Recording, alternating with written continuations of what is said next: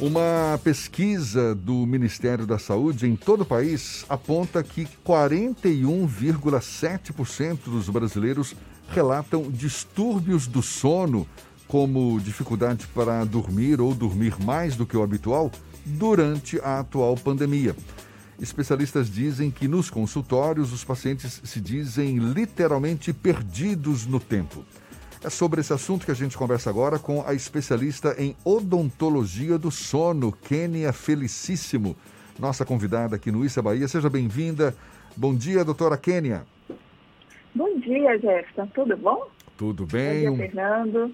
Prazer tê-la conosco. Muito obrigado por aceitar o nosso convite. Antes de mais nada, o, o que chama a atenção é essa sua especialidade, odontologia do sono. Como é que a odontologia pode ajudar pessoas com distúrbios do sono, Kênia? Então, a odontologia, ela colabora com o tratamento do sono. Não todos, alguns deles, mas o bruxismo, o ronco, a apneia do sono, todos esses, nós da odontologia, esses distúrbios, nós vamos conseguir é, ajudar todos os acometidos. Como, por exemplo, o uso de placas, não é? Para, no caso do bruxismo, para evitar que haja aquela fricção ali com os dentes. Agora, para quem está, por exemplo, com uh, dificuldade para dormir ou dormir mais do que o habitual, são casos que se encaixam também nesse tipo de ajuda? Nós podemos, eh, nesses casos, orientar as pessoas, né, que eles procurem é, fazer o que nós chamamos de higiene do sono. Então, às vezes, Jefferson, o que precisa é só uma orientação e criar essa consciência na pessoa da necessidade do sono e também o, é, explicar para ela como que funciona. Que o nosso organismo é ciclo, que ele precisa fechar um ciclo no final do dia com sono, que o sono vai deixar essa pessoa muito mais eficaz no dia seguinte, quando ele tem qualidade. Quando você começa a fazer essa orientação, mostrar essa necessidade para as pessoas, elas é, compreendem. Então, a odontologia, ela tem esse papel informativo. Agora, dá um Agora, exemplo. A insônia, da... a insônia, em especial, a odontologia não vai tratar de uma forma direta, mas em alguns casos nós vamos precisar, é, se a pessoa tiver outro distúrbio, nós vamos é, poder contribuir sim. É interessante é, que o distúrbio do sono ele não é uma doença única, ela é multifatorial. Então, por isso, o dentista, o fisioterapeuta, o psicólogo, o médico, todos eles vão contribuir. E o médico no centro fazendo esse, coordenando esses tratamentos. Ou seja, uma, uma especialidade como essa, não é, da odontologia do sono, pode contribuir para que essa abordagem mais ampla seja dada de uma forma correta. Agora, nesse esforço aí de conscientizar as pessoas sobre a importância do sono, dê um exemplo prático. O que, que se recomenda? São novos hábitos é, enfim, dê um exemplo prático para quem está com essa dificuldade de sono, o que, que poderia fazer, independentemente de uma busca de um diagnóstico mais profundo, que certamente vai ser muito útil também, mas mudanças de hábitos, o que, que poderia ser? É, pensando em quarentena que causou esse, essa confusão em todos, né? É, vamos inserir a rotina. A rotina ela é muito importante. E o que é rotina? Em tudo. A rotina do horário de dormir e rotina para o horário de acordar. E isso nós, especialistas, falamos nos sete dias da semana, que nós sabemos que não é possível, porque nos finais de semana a gente pode um pouquinho a regra. Mas é, estabelecer o horário de dormir e o horário de acordar. E acordar mesmo que se eu fui dormir ontem, eu exagerei, dormir fora do meu horário, hoje eu tenho que acordar no horário que eu estipulei. Porque para eu ir mostrando para o meu organismo que existe uma ordem, que ele vai precisar seguir. Então isso é muito importante. Aí às vezes a pessoa faz é, dorme às 10, acorda às 6, no outro dia ela vai dormir meia-noite e como está com sono, ela deixa para acordar às 8. E vai virando essa bagunça. Então, assim, é necessário criar uma rotina e ter disciplina para executá-la. Isso é muito importante. A dica principal, se eu puder deixar uma mensagem principal para é, todos os ouvintes, disciplina com a sua rotina. A senhora... E... Continue. E aí a gente precisa pensar também nas nossas atividades durante o dia, né? Diurnas. Então eu preciso ter um horário para eu almoçar, a minha alimentação, ela tem que ser, né, anteceder ali umas duas horas do meu horário de dormir, evitar bebidas muito cafeinadas, eu não estou falando só do café, estou falando do refrigerante, do chá preto, do chá verde, que são estimulantes. A senhora falou sobre a questão da integração com outras áreas medicina, psicologia, para tentar chegar a uma melhora da qualidade do sono. Como é que funciona essa integração entre essas zonas que de alguma forma se comunicam, mas não são a mesma coisa? É, por exemplo, se o paciente ele está com insônia, o médico vai fazer toda uma avaliação com ele. Se ele julgar necessário, ele vai pedir uma terapia com esse psicólogo. Então, o psicólogo vai entrar ajudando esse paciente na terapia a poder desligar a mente dele próximo horário de dormir, porque às vezes ele está com o pensamento acelerado e isso vai causando a insônia de início de sono, ou muita ansiedade. A gente também tem muitos casos de insônia de manutenção do sono, ou seja, ele acorda no meio da noite. Então, são é, é, tipos diferentes de insônia e, nesse caso, a, o psicólogo também vai trabalhar. Então, o médico vai decidir quais as especialidades vão entrar para cada distúrbio. Existe o distúrbio do pesadelo também, não é?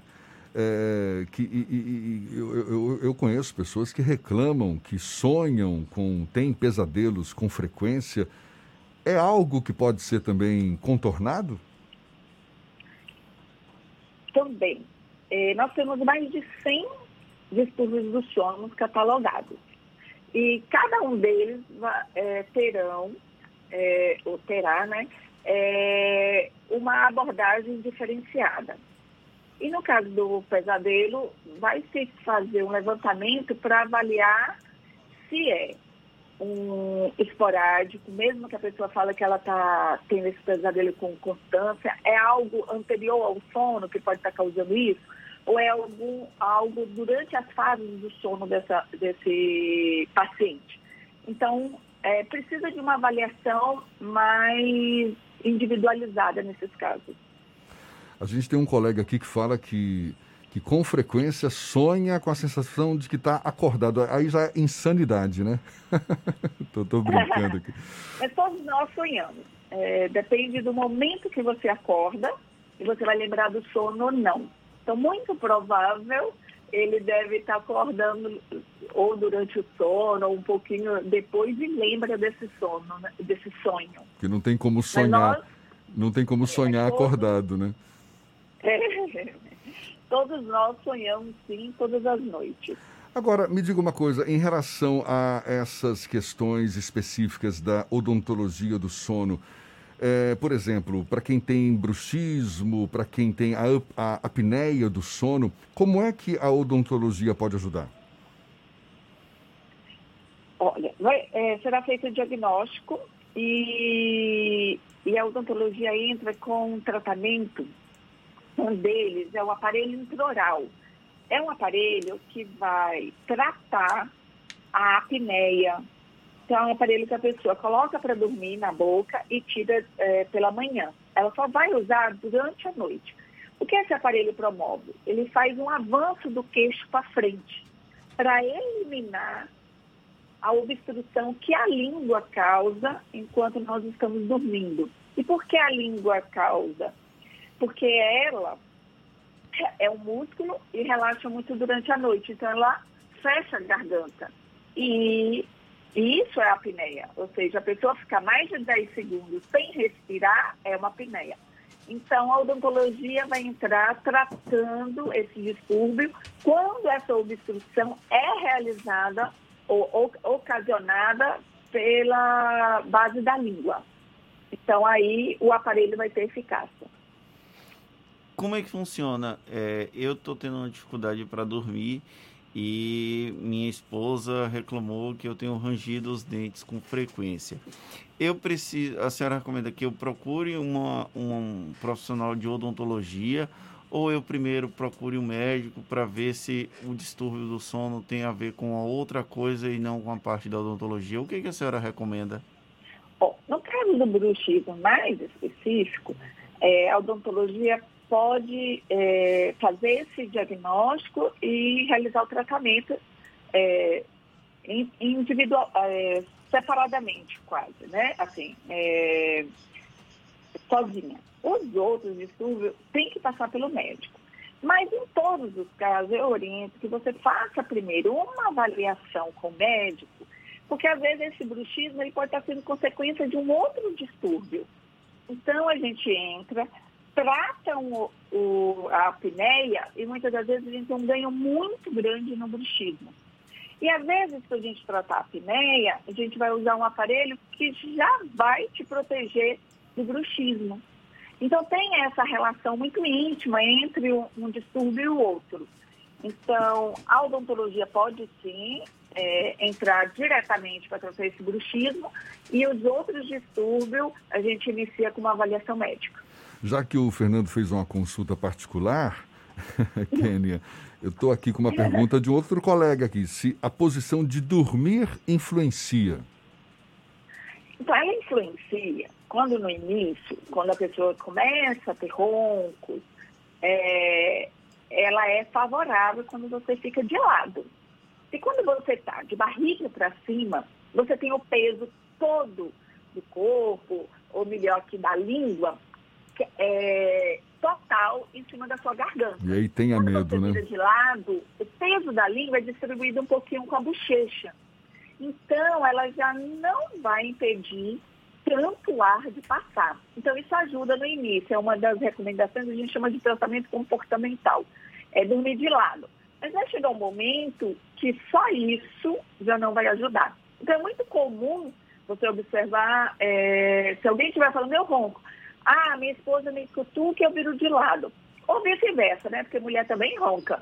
Então, o, o homem dá uma cutucadinha na esposa, mexe, ela vira de lado, melhora, mas depois de um tempo ela vai voltar a roncar. De lado Então- ou de barriga para cima, né?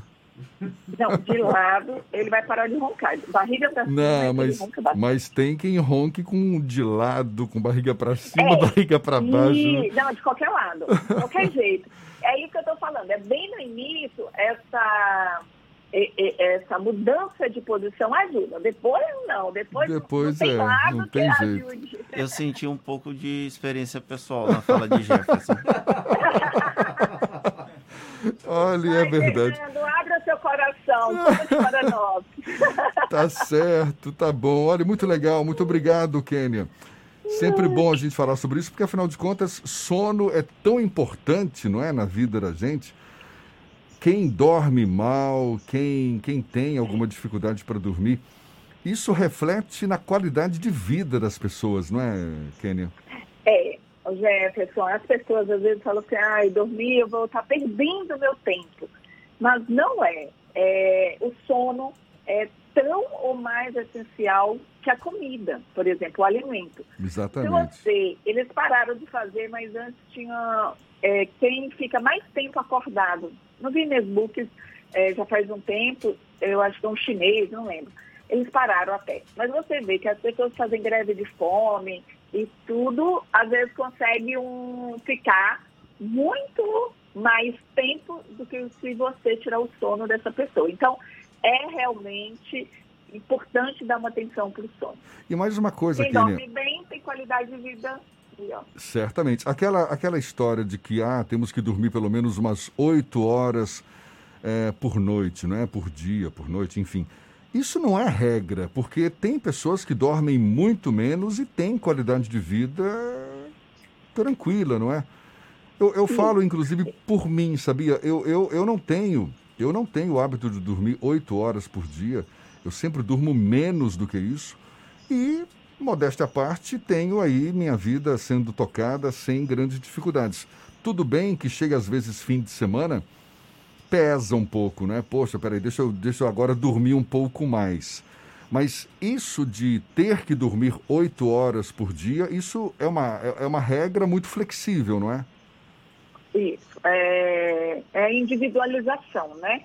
Então, a pessoa vai sentir a necessidade de horas de sono dela. E ela vai começar a fazer o teste. Igual você falou, você dorme, vamos supor, seis horas e está fazendo todo, executando suas atividades laborais bem, não fica cansado durante o dia. Ótimo, seis horas está sendo suficiente para você. O que nós temos são pessoas que fazem a privação durante a semana e querem dormir cinco horas, porque querem trabalhar, jogar, tudo. E no final de semana elas querem descontar e dormir 13 horas e come, é como se ela fizesse uma conta. Durante a semana eu dormi 5 horas, eu dormi 25 horas. No final de semana eu vou contribuir para é, adicionado, eu tenha 8 horas de sono. Isso não dá, essa matemática não é feita assim. Uhum. Mas se eu durmo é, 6 horas estou passando bem, eu estou bem, eu estou disposto, eu estou... Aí sim, e tem pessoas que precisam de mais tempo, né? Então é assim, eu sou aquela pessoa que eu estou na sala de espera e eu não estou dormindo, não é? Eu tenho uma folga, eu quero dormir, porque se isso estiver acontecendo, a minha quantidade de horas, elas não estão sendo suficientes. Ou a qualidade do meu sono está ruim, eu tenho algum distúrbio que está deixando ele com uma qualidade ruim e por isso eu tenho essa sonolência. Então, a pessoa vai conseguir avaliar o seu sono, essa quantidade de hora, é, pelo seu dia, pela sua atividade diurna. Se ela está bem, se ela é, executa seu trabalho de uma forma é, razoável. Para a gente encerrar. Razoável não, né? De uma forma eficiente. É, exato. Para a gente encerrar, Kênia, aquela cochilada depois do almoço é válida para compensar uma noite mal dormida ou tem suas consequências também, digamos, negativas?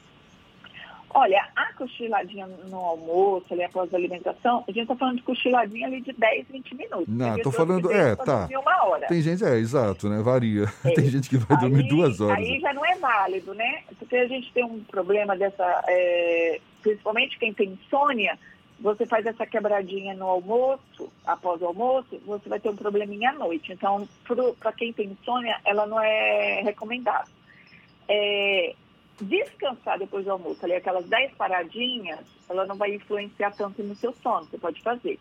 É, o que não dá é, eu vou ficar até de 11 horas, meia-noite, uma hora, trabalhando ou jogando, e depois do almoço eu dou uma dormidinha. Isso não, a gente recomenda que seja um, um se você vai dormir 7 horas, que sejam 7 horas contínuas à noite. Uhum. A cochiladinha é um upgrade que você vai dar porque você está ali para dar uma. está de boa e pode dar uma descansadinha. Não para complementar as horas do sono. Isso é até cultural em muitos casos, né? Tem a siesta, não é? Dos espanhóis. E... O hábito de ter essa cochilada depois do almoço, né? O que não ajuda muito para a digestão, não é? Então, é muito polêmico essa questão dessa, do cochilo depois do almoço, né? Tem muitos estudos mostrando benefício, outros falam que não tem tanto benefício assim, mas para o sono, é, pensando em sono, é, é, o melhor é você fazer o seu sono completo é, durante a noite. Agora, tem pessoas é, quando elas tiram o cochilo à tarde, dormiu bem, mas chega ali depois do almoço, ela dormir 10 minutos, ela volta para o trabalho como se ela tivesse dormido uma noite inteira. É verdade. Então é muito benéfico para essa pessoa. Outras pessoas não têm tanto é, privilégio, assim, ou não tem tanto ganho com essa soneca. O importante é, a soneca não vai compensar a noite. É a sua noite, ela tem que ser única. As suas horas de sono. A soneca é mais um pouquinho que você está dando um descanso para o seu organismo, mas um upgrade. Tá o certo. sono tem que ser total lá à noite. Kênia, muito obrigado. Seja sempre bem-vinda aqui conosco. Kênia, felicíssimo, especialista em odontologia do sono, conversando com a gente aqui. Muito obrigado e um bom dia, viu? Bom dia, estou sempre à disposição. Um abraço para todos os ouvintes.